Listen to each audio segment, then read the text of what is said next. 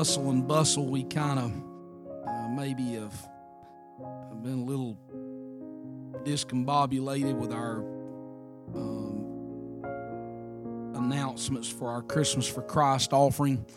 And I think some of you were prepared to give tonight, and some of you were not prepared to give tonight.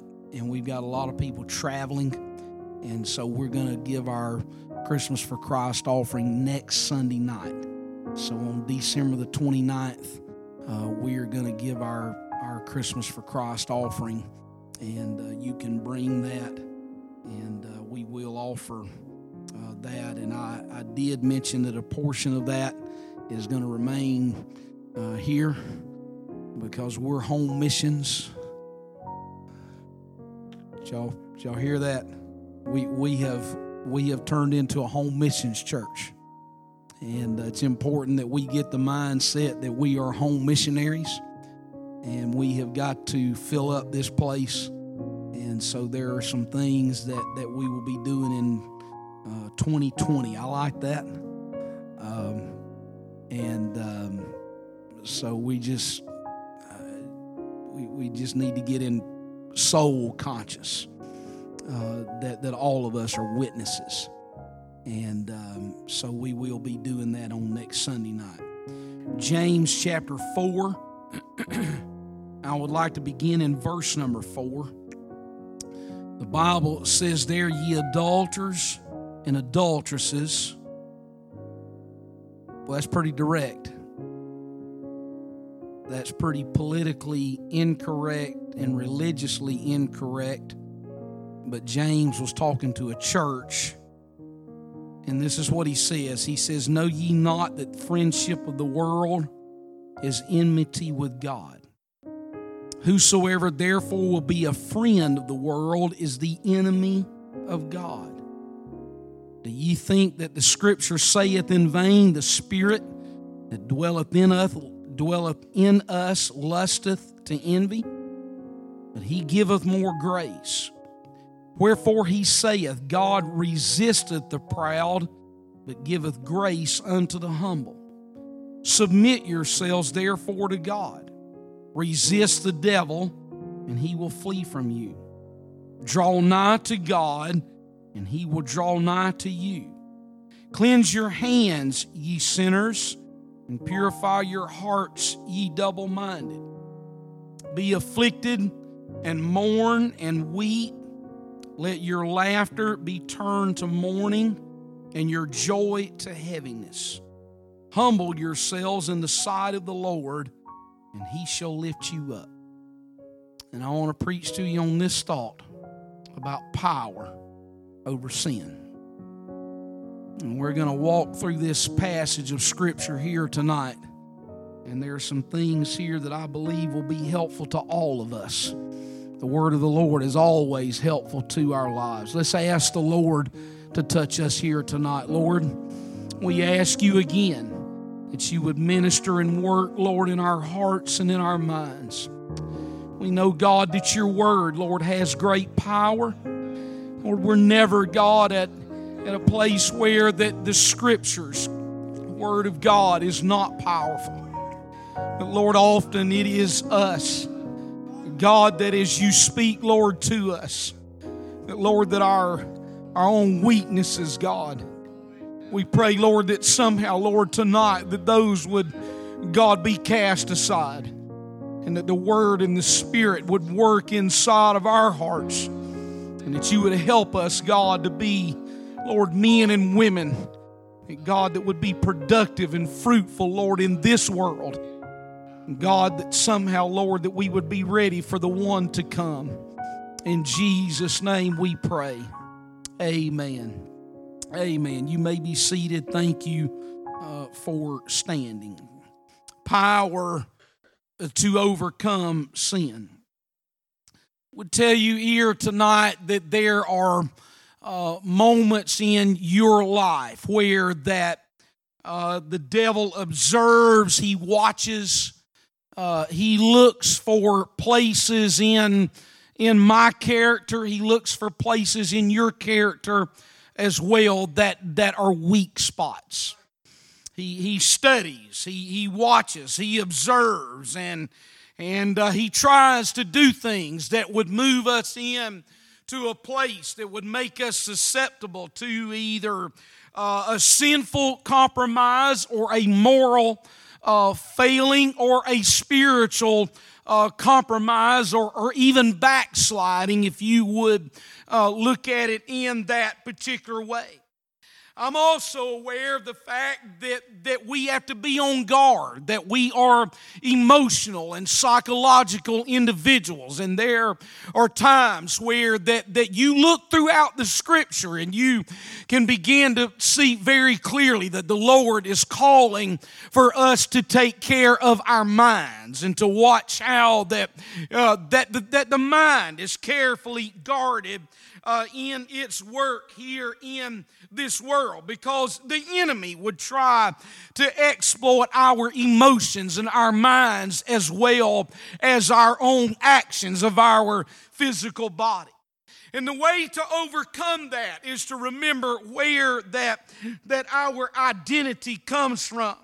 The Bible tells us in Colossians chapter 1 and verse 13, it says, Who hath delivered us from the power of darkness and hath translated us into the kingdom of his dear Son in whom we have redemption through his blood, even the forgiveness of sin. We have, as saints of God, whenever you were filled with the Spirit, you were removed out of one kingdom and your citizenship was transferred into the kingdom of light, into the kingdom of God. And that means that, that whenever you were moved out of the kingdom of darkness and that you were placed in to the kingdom of light, that then then all of the sudden the tactics of the enemy change because now he, he realizes that, that he has, has, has lost somebody. I suppose you could say that, that the child of God has been moved in to a new identity and a new place, and he has lost that battle of where we are to be converted and filled with the Spirit. And so now that you are on a pathway of eternal salvation, which I pray that all of us are here tonight, but if you're not, then you need to stir your heart and to understand the need for the new birth and to be born again of water and of spirit. But as we begin uh, to enter into our walk just because we have been filled with the Spirit does not mean that the enemy is all of a sudden going to throw in the towel and that he is going to give up. in fact, what uh, the enemy begins to do as he tries to get us into a place where that uh, there are unresolved sins or you could put it like this that there are unconfessed sins that are present in every one of, of uh, he tries to get us into a place where that we would we would be sinful and where that uh, there are traps and snares of temptation that would come in our direction. Because the fact is is that if he can get you into a place where that that you do not confess your sin and that there is a place where that you are not close to repentance then the enemy can take advantage advantage of your relationship with God. And what he does is he tries to create challenges to your own forward spiritual growth. If you have your Bibles, I'd like for you to turn to Hebrews chapter 1, chapter 12 and look with me there to verse 1. The Bible says to us uh, in Hebrews chapter 12 and verse 1, I will wait for you uh, to get there. It, it's, a, it's a passage of Scripture that I believe that, that it ought to be a, something of a warning to us where that it's constantly a sense where that we're aware of what's taking place.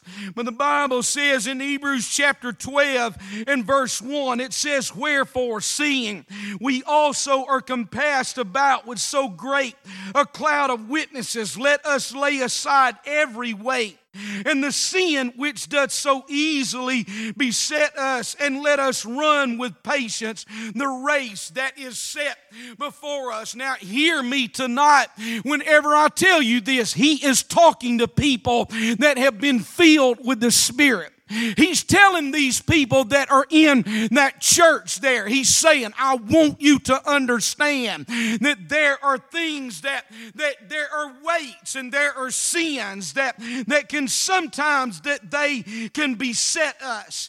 And as you run this race, it is important for you to be able to throw off all of those things that would hinder your walk in the Lord. I'd like to read to you here tonight some cross references that come from this particular passage of Scripture. And, and I want you to follow along with me in your Bible, and I will take time for you to get there. Turn with me to Luke chapter 8, and let's look at what just this one book, the Gospel of Luke, has to say to us about this important matter of understanding that we need to lay aside every weight and the sin that does so easily beset us. Look with me to Luke chapter 8 and look in verse 14.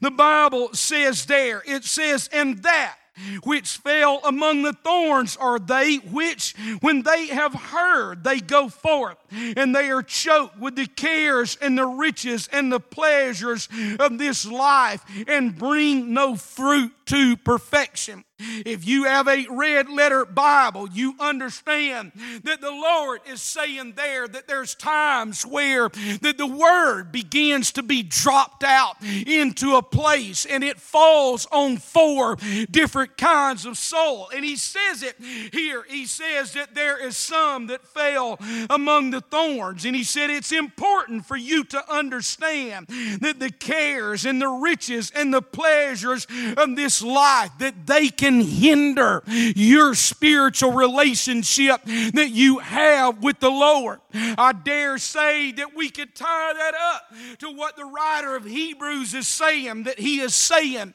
that there are weights and sins that attach themselves to us whenever we begin to pursue the cares and the riches and the pleasures of this life. But turn over a page with me to Luke chapter 9 and look with me to verse 59 of what the Lord again had to say here in Luke chapter 50 or Luke chapter 9 and verse 59. He says it like this, and he said unto another, Follow me.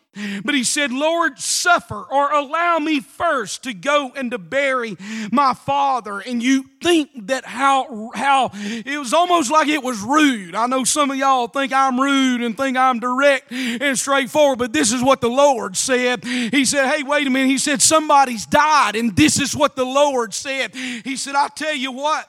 He said, You let the dead bury their dead, but you go forth and you preach the gospel of the kingdom. And another also said, Lord, I will follow you, but let me first go bid them farewell, which are at home and at my house. And Jesus said unto him, No man, having put his hand to the plow and looking back, is fit for the kingdom of God. Do you see what he's saying there? He's talking about this matter that, that there are weights and sins that can be picked up where it is cause of a lack of our priorities in our lives. And when your priorities get out of tune and out of sorts, it is difficult to see the kingdom of God as God would see it. And I pray here tonight that the remedy for that is that we would have the Spirit and the Word to operate in our hearts. And again, that we would remember that we are not citizens of this world, but we are citizens of the world to come. Turn over with me a few pages to Luke chapter 12 and look at what the Lord has to say there. Luke chapter 12 and look with me to verse 15. He said it like this He said unto them, Take heed and beware of covetousness, for a man's life does not consist of the abundance of the things that he possesses. How strange that the Lord would say that that he again begins to realize that the things that we try to draw to ourselves, that the world would look at that and the world would say that is what makes a man successful is the square footage and the, the, the awards or, or the things on the wall or the car that he drives. And yet Jesus was very clear in this whenever he began to say, he was saying, I want you to grasp and to understand this one thought that success in life is not made up of what I possess. I realize again that, that again that that goes radically different from what we would hear in uh, this world. Turn over a page or two to Luke chapter 14 and look with me to verse 26. Luke 14 and 26. Here is what the Lord has to say. He said, If any man come to me and hate not his father and mother and wife and children and brethren and sisters, yea, and his own life also, he cannot be my disciple. And whosoever doth not bear his cross and come after me cannot be my disciple. For which of you intending to build a tower sitteth not down first and counteth the cost, whether he have sufficient to finish it?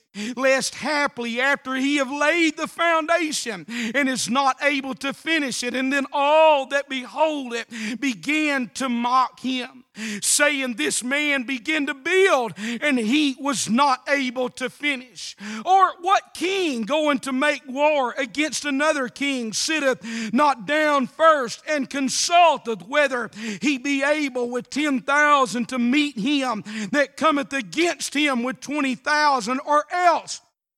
while the other is yet a great way off. He sendeth an ambassage and desireth conditions of peace. So likewise, whosoever he be of you that forsaketh not all that he hath, he cannot be my disciple. And then turn over a few pages to Luke chapter 18 and look with me in Luke chapter 18 and look with me there in verse 22.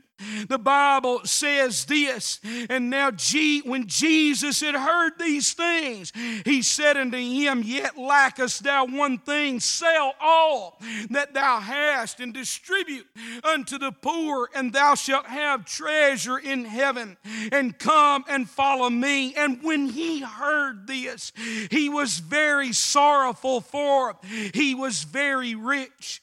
And when Jesus saw that he was sorrowful, he said, how hardly shall they that have riches enter in to the kingdom of God, for it is easier for a camel to go through a needle's eye than for a rich man to enter into the kingdom of God. I would say to you here tonight that we have only read a few of the things that the Lord had to say. I would like to read one more. Look in Luke chapter 21 and look with me to verse 34. This is the part where that he comes down at the at the end of the Olivet discourse whenever they begin to look and begin to ask him when shall be the sign of your return? And here's what he says in Luke chapter 21 and verse 34 he said and take heed to yourselves lest at any time your hearts be overcharged with surfeiting and drunkenness and cares of this life, and so that day come upon you unawares. There are so many other verses that you look at and that you can find in the New Testament, and you say, Oh my, how, how difficult and how challenging these words are that the Lord had to say to us. But I would just say here to you tonight that the Lord needs two milers. He needs those that are somehow that they're willing to say, I don't want to just go one mile. I don't want to just be somebody that fulfills reasonable service, but I want my heart and my life to be lived out in a way where that I walk through this life and I am as free from as many distractions that I find myself uh, somehow being caught up with. We look at that and we say, Oh, how it is that the Lord would say such hard things to us. But listen to me, church. The Lord was saying, He was letting us know that there's got to be spiritual preparation. That if you're going to be a citizen in heaven, the verses that I have read to you here tonight, they resonate with you. They, they, they do something in your heart and in your life life that there's a feeling that says, Oh, I want that kind of stuff. But if your relationship is not what it should be with the Lord, then what I have read to you here tonight, it doesn't mean so much. And I don't want to be in that category. The Bible tells us there's other verses that we look at that, that the New Testament epistles tell us that, that we should steer away from sin. And yet, a spirit filled believer lives in this world because I would confess to you here tonight that all of the verses that I just read, well, most of them, I'm not stuck with drunkenness and surfeiting, okay? So don't walk out here and think that I'm doing that. However, these verses here tonight, tonight that I would have to tell you that it's not so much the attraction as it is the distraction that you live in this world that you say, Oh God, I've got to have a focus in my life and in my spirit because you need people in this generation that can somehow make a difference in such a way with their prayer and with their worship and with their lifestyle that you really have true disciples that are able to fulfill and do the will and the calling of God.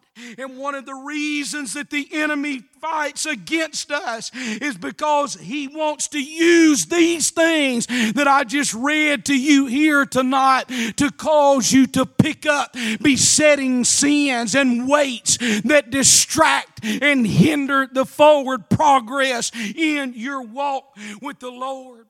There's a group of people that lived in the 16 and 1700s and they were identified as the Puritans. Whenever you begin to read some of their old sermons, and I would just tell you, they have gotten a black eye by people that really did not realize all that they were about. And so you hear the joke sometimes that, that they're, they're puritanical and they're against everything but, but fresh air, but that's only just a small portion of their call to holiness, their, their understanding and grasp of the kingdom of God is that whenever you begin to invest yourself in reading some of the sermons that these people preach, that they walk to the march or to the beat of a different drummer. And yet, whenever they looked at sin, they looked at it with a clear consciousness of sin.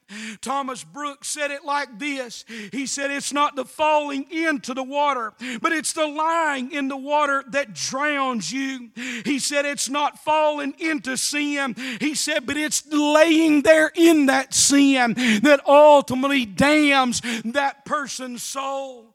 John Bunyan said it like this He said, Prayer will make a man cease from sin, or sin will entice a man to cease from prayer. How true is that? Now, you heard what Brother Patterson said this past Wednesday night. In fact, my dad said something to me about it Thursday morning. He said, You know, he said, Brother Patterson talking Wednesday night when he was preaching, he said, It's hard to backslide when you're praying. There never has been a truer statement. than there's times where that if you stop praying, then what you do is you make yourself almost it's like it is fair season for the enemy to attack and to come against you.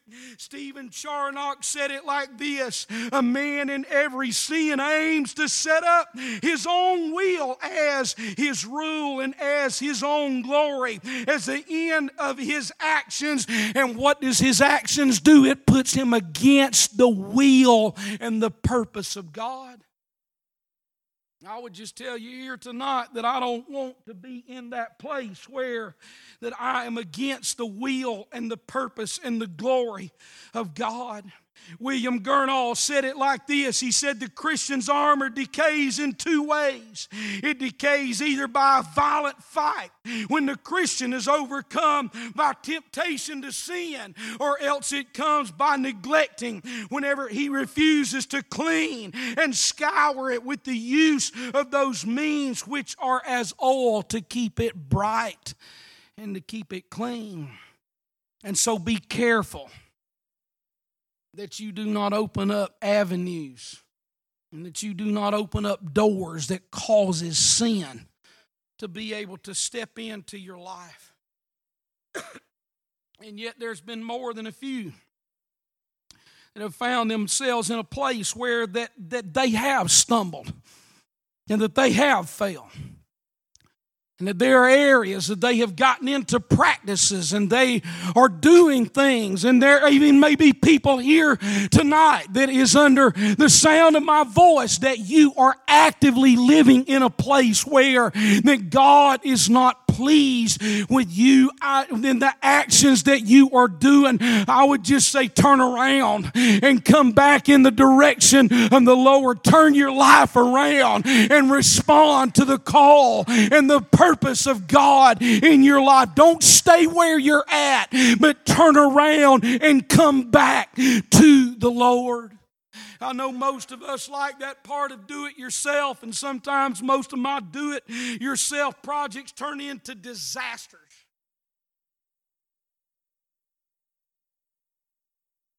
I guess I'm the only one here that my do it yourself I'm gonna tell you something, okay? A two-hour plumbing job at my house, and it's just a plump. It's just a, just go to Lowe's and just get the little curve and get the little deal, and you can do it. I'm telling you, you can do it. And after you've wrestled for about ten hours and you have nearly blasphemed the no, I'm not gonna go that far. But you have been in a place where you have almost jeopardized your salvation. And then you call some of these men, Brother Jay, can you come help me? Brother Paul Miller, can you come help me? Or you get out there and decide you're going to work on your lawnmower and, and uh, you start going, and the next thing you know, you got a thousand pieces that are scattered out the garage. And so then what you thought was going to be a do it yourself project, you start calling, and, and Brother Johnny, you, you need to come out here and save the day because it is quickly gotten away from me. And, and yet, most of of us, we like that do it yourself or how to. Well, I'm going to tell you some things tonight about how to, but it's not going to turn and go south like those projects. If there is a text that has one of the clearest places in Scripture to help us to have power over sin, it is this passage that I have read to you. I'd like for you to turn back in your Bibles to James chapter 4, and I am going to read James chapter 4, verses 4 through 10 in the Christian Standard Bible. Here's the way that, that it is read You adulterous people, don't you know that friendship with the world is hostility toward God? So, whosoever wants to be a friend of the world becomes the enemy of God. Or do you think that it is without reason that the scripture says that the Spirit He made to dwell in us envies intensely, but He gives greater grace? And therefore, He says, God resists the proud, but He gives grace to the humble. He says, therefore, submit to God and resist the devil, and he will flee from you. Draw near to God and he will draw near to you. Cleanse your hands, sinners, and purify your hearts, you double minded. Be miserable and mourn and weep, and let your laughter be turned to mourning and your joy to gloom. Humble yourselves before the Lord, and he will exalt you. I want you to look at two questions here. Look in James chapter 4 and verses 4 and 5, there, there are two questions there. Don't you know that friendship with the world is hostility toward God? But there's another question. Do you think that it is without reason that the scripture says that the Spirit He made to dwell in us envies intensely. What does that mean? I would pray that all of us have experienced that at some point in your relationship with God. There's been times where that, that you have walked in this world and, and there have been obstacles in front of you. There have been detours or places that you have, have gotten off of the beaten path, and all of a sudden the Spirit rises up inside of you and begins to speak to you about the direction that your life has taken you. And so one of them those questions there is negative. Don't you know that friendship with the world is hostility toward God? But but the other one that James writes is, is positive. He's saying, look, he's saying, realize this, that the positive part is that when you do get involved in that matter, that the Spirit begins to work on the inside and begins to speak to you. And so those two questions, those, those uh, uh, out of that, there comes two commands, two laws, two essential things. And I want to work with some of those here tonight. In verses six and seven, here is what we find. We find a call to submit. And then in verses 8 through 10, we find a call to commit. Let's look at James 4 6 and 7. It says, He that, but he giveth more grace, wherefore he saith, God resisteth the proud, but he gives grace unto the humble. Submit yourselves therefore to God, resist the devil, and he'll flee from you. And here's a key factor in what James is saying. He's saying, I want you to pay attention, church. He said, listen, he said, whenever you find yourself in a place where that you are attacked with sin and that there is a failure, what does the word say? The word says he gives more grace. That's challenging for us. Because there's times where we like to keep score. We like to keep the score. We like to remember, oh, yeah, in 1975, this happened. And, and yet James is coming along and he's saying that the Lord supplies to us more grace. That right there is the force behind every bit of the holiness or the salvation or the sanctification in your life is knowing this is that the grace of God sustains us and it helps us in our walk with the Lord. But James is also very clear. He says he gives grace, but he resists what is proud. And one of the earliest places in Scripture that you first find a resistance or you start looking at what pride is doing is whenever you see Cain in the book of Genesis. Cain rises up against God and he says, You know what? I know, God, you have stipulated a, a form of worship and you have put boundaries up, but I don't like what you've called us to do. And so, therefore, he said, I'm going to make my own system of worship. How did Cain do that? Is because Cain was proud. And there's people in our world here today that what do they say? Oh, they say, Oh, you say that I must be born of water and of spirit? You say that I must repent and that I must be baptized in the name of the Lord Jesus Christ for the remission of, of my sins. And you say that I have to be filled with the Holy Ghost with the initial sign of speaking with tongues. But I don't like that. I don't like the new birth. I don't like the call for salvation. And so what happens? As Cain begins to engineer his own plan of salvation and says, I know what Abel's done. I know Abel is being called, Abel is responding that there's a blood sacrifice. But let me tell you what I'm going to do. I'm going to get some of my vegetables out of my garden. I'm going to go get some fruit off of the tree and I'm going to use my own system of worship. And it won't there were others that were guilty of that same matter of pride Nimrod and Pharaoh and Nebuchadnezzar. And James comes along and he says, I want to help you. He says, if you are humble, And if you will call on the name of the Lord, then if we will submit ourselves, then the devil will flee from you. Now, here's a way where you can figure out when we're moving on and about to be finished. I'm going to give you six points. And I have to confess, these points are not my own. I got them out of a, a book because I love books. But I run across a book that Tom White wrote called The Believer's Guide to Spiritual Warfare. And here's what he has to say if you're going to be successful in your battle against sin, then there's some things you need to understand. The first one is this is that we have to be willing to separate ourselves from worldly idolatry.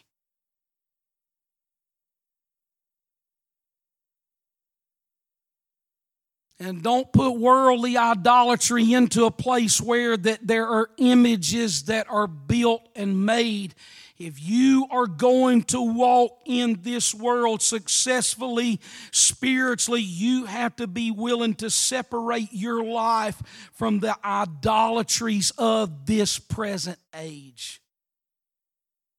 And I would tell you here tonight, you would almost have to be asleep but again, I'm going to keep telling you there are destructive distractions that are doing their best to try to gum up and hinder the forward progress of the spiritual fruit in your own life. I believe that. It's highly unlikely. I say this with all humility it's highly unlikely that, the, that, that you that have been in the church for any length of time that you're going to fall to some big ticket sin, and the enemy knows that.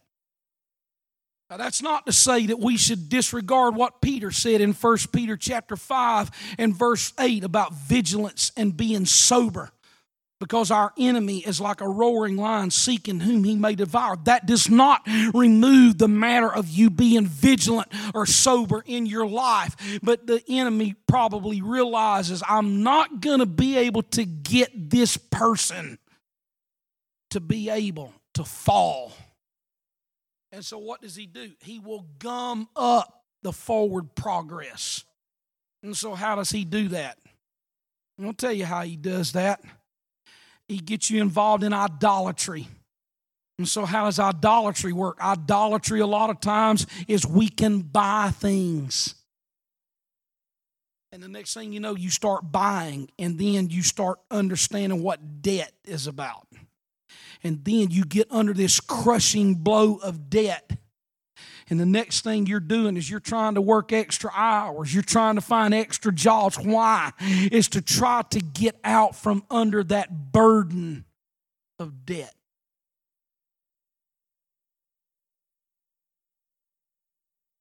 I'm going to use one of Brother Arnold's famous statements. It's quieter in here than a rat eating ice.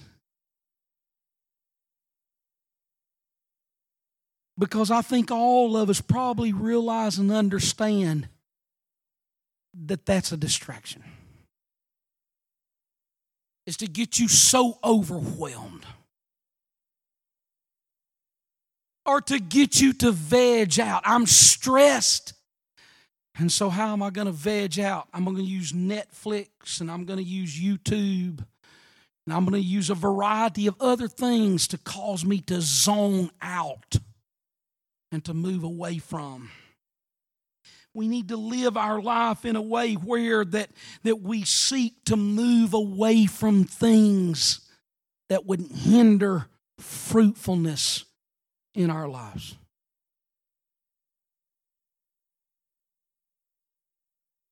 Here, here, here is the second thing that will help you to be successful. The second thing is submit to God in brokenness and humility. You ever heard that statement we used to say when we were kids? I'm, I'm honest, honest to God. You ever made that statement?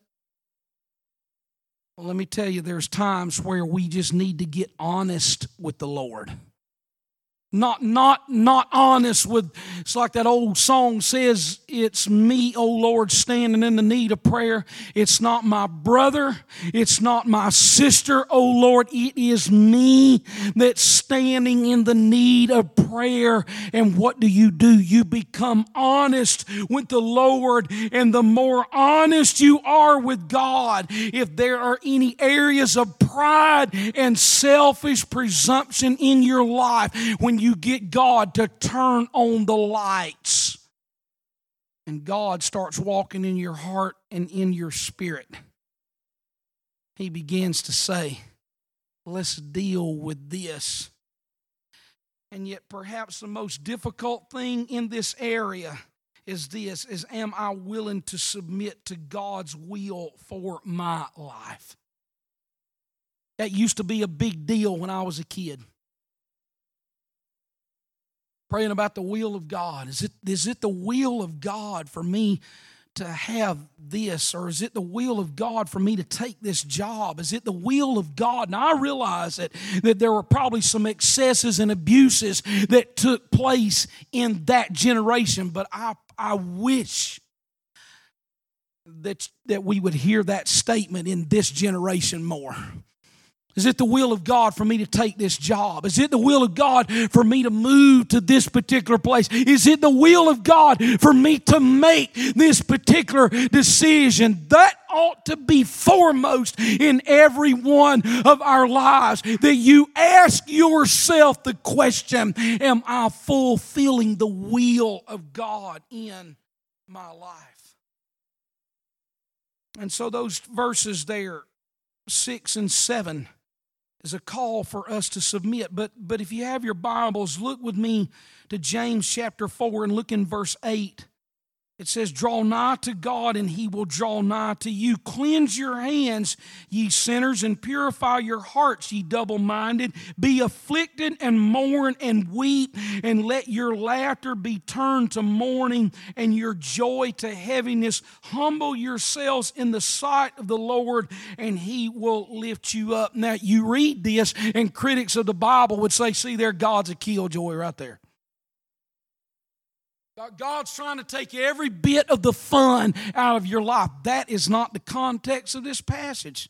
The context of this passage is James is talking about true repentance. Have you ever been in a place of true repentance where you were down on your knees and there were tears that were flowing and there was an openness before God? There was a mourning that was there and you begin to cry out to the Lord and you begin to say, Lord, I am here and I need you to work in my heart and in my spirit. Hear me, church church, the greatest cleansing that can take place in your heart and in your spirit is whenever you get into that place of prayer. And notice what James writes there. Look, look, he says, draw nigh. Draw near, draw close. James is helping us. He's seeing, he's saying, Look, I want to show you something. There is a distance that sometimes that can be between you and the Lord. And when you get that distance between you and the Lord, it affects what takes place in your life. Now, for all you married folks, you, you know what it's like when there's tension in the house. And it's like you're at one end of the house and she's at the other end. Now that never happens at my house. I want you to know that. But but but y'all know what that's like.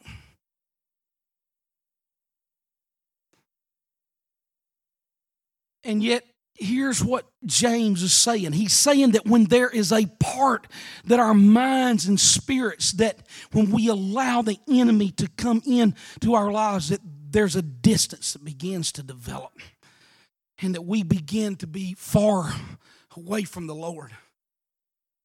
If you think about the host of hymns that address that matter of us being separated by sin from God, it can cause your mind to seek the Lord. In fact, we sung this song here just a few days ago. William Newell wrote these lines in his hymn at Calvary Oh, the love that drew salvation's plan. Oh, the grace that brought it down to man. Oh, the mighty gulf that God did span. Where? At Calvary. Mercy there was great and grace was free. Pardon there was multiplied. To me, there my burdened soul found liberty. Where was it at? It was at Calvary. If there is a distance between me and God, the best place that there is a remedy is for me to revisit Calvary and say, Lord, if I can see you again on the cross, if I can look at you in that place where you are bleeding and you're dying for my sins, then I know that you're able to help me. The third thing that, that I would point out to you here tonight is wash your hands of any known sin. Repent and receive the washing of forgiveness. Because I'm going to tell you what forgiveness does it puts the enemy to flight that there's a clarity about understanding the power and the strength of forgiveness.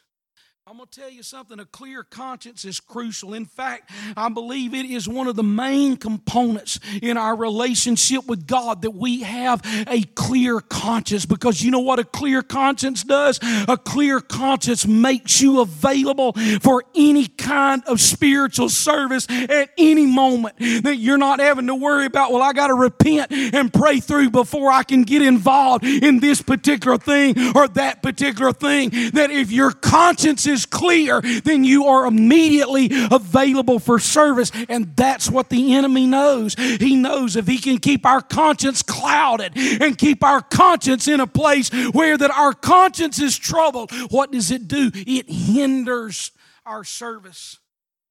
Because what a con- troubled conscience does is it rationalizes and justifies everything that we refuse to bring to the cross. But hear me, church, verbal confession, when you say it out loud and you begin to confess. I'm not talking about confessing to your neighbor, I'm not talking about confessing to somebody on the phone, I'm not talking about going and getting in a confessional booth. I'm talking about getting into a place of prayer and you begin to verbally confess and say, Lord, these are the things I've been involved in, and they are not pleasing to you, and they have hindered my relationship with you, and now I'm asking you to cleanse me. I want to tell you something the Spirit of God will descend on every one of us if we are able to confess our sins to the Lord and begin to speak to Him and say, Lord, help me in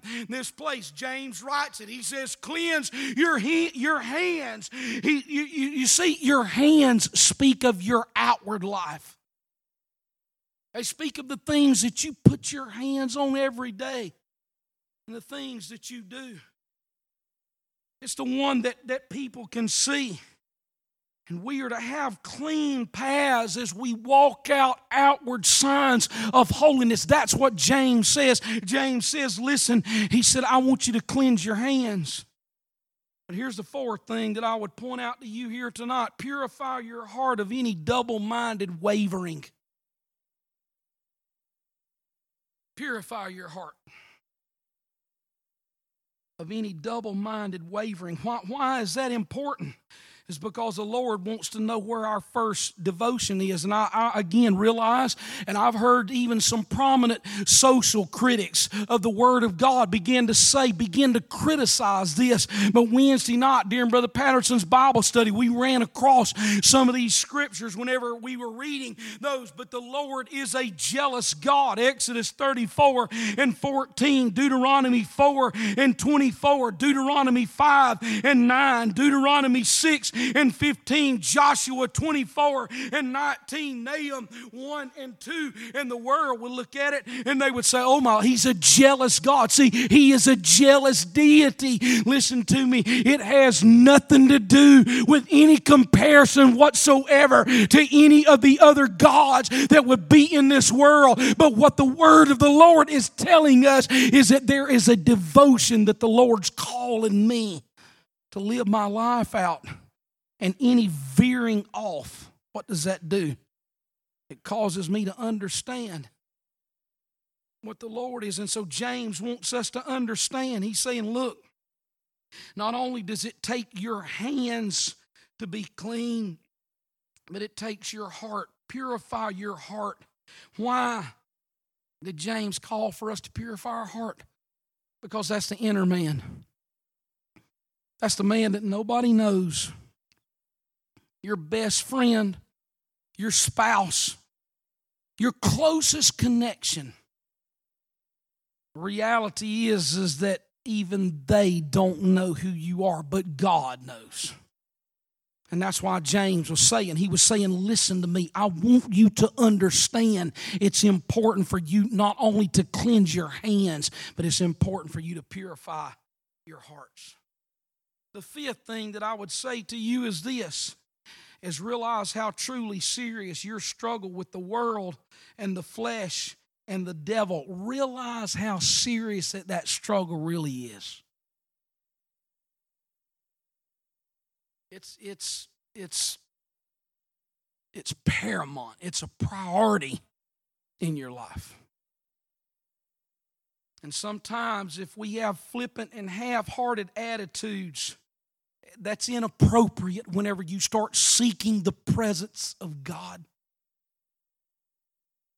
And I, I was at a as was with a friend of mine, close friend of mine. In fact, he'll be coming to preach here in January. And uh, we we were talking, and, and and some of it was church talk. And I'm say church talk. It was not about his church or this church that I pastor. It was just an observation of overall of American Christianity and to realize how superficial it's gotten. And right now I'm fighting with the clock.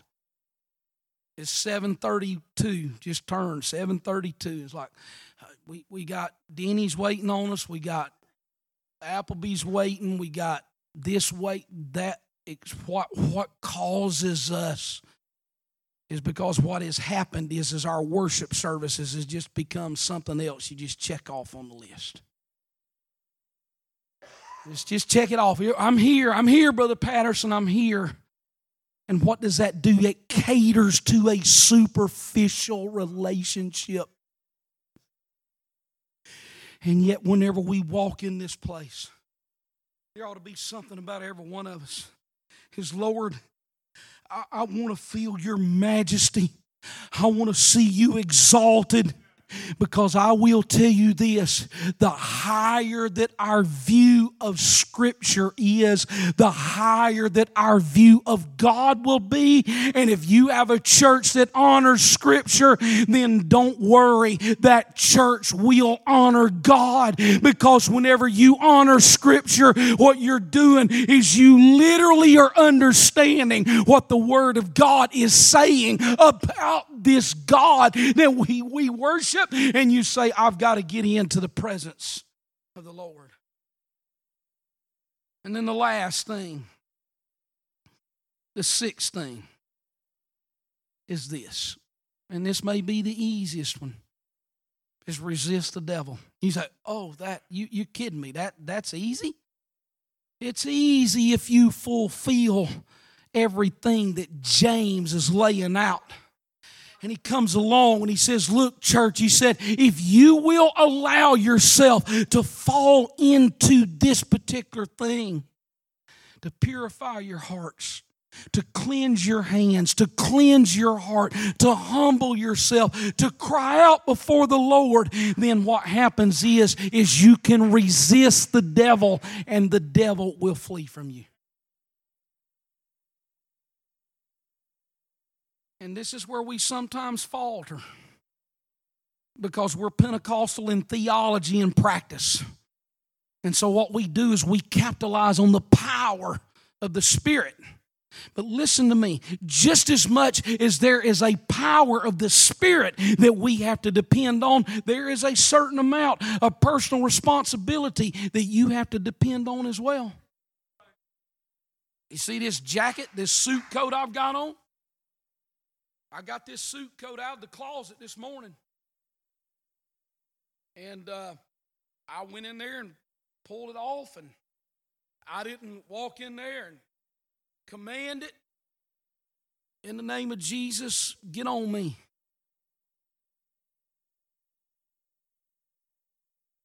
I don't care how spiritual I was and how close to the Lord I am. I can't walk into my closet and command my jacket, okay, jacket, you got to get on, get on, come on. No, if I want this jacket on, you know what I have to do? I got to get it off the hanger.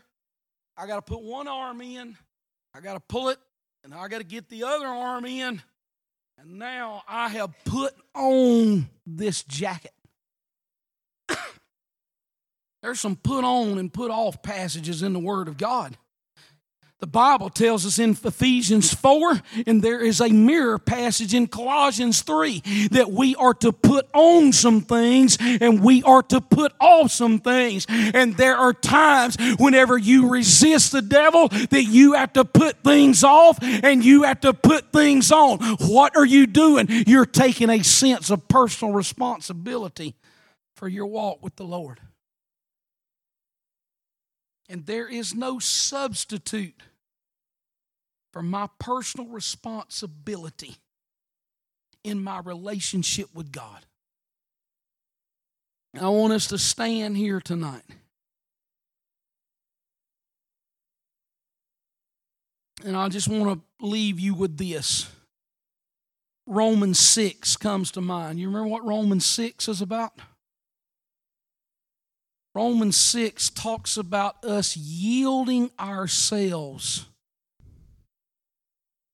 But Paul writes it like this If you're going to yield yourself to God, how will you do that? You mortify your flesh. And what does mortification do? Mortification is like one of the old Puritans said. He said, You best be killing sin our sin will be killing you. Let me say that if you familiar, you ever heard that before? One of the old Puritans, John Owen, said it like this. He said, Be killing sin, or sin will be killing you. And so we submit to His will. We call on the name of the Lord. And then we receive cleansing, we receive forgiveness. And the Lord steps in your life and says, This is how you have power over sin.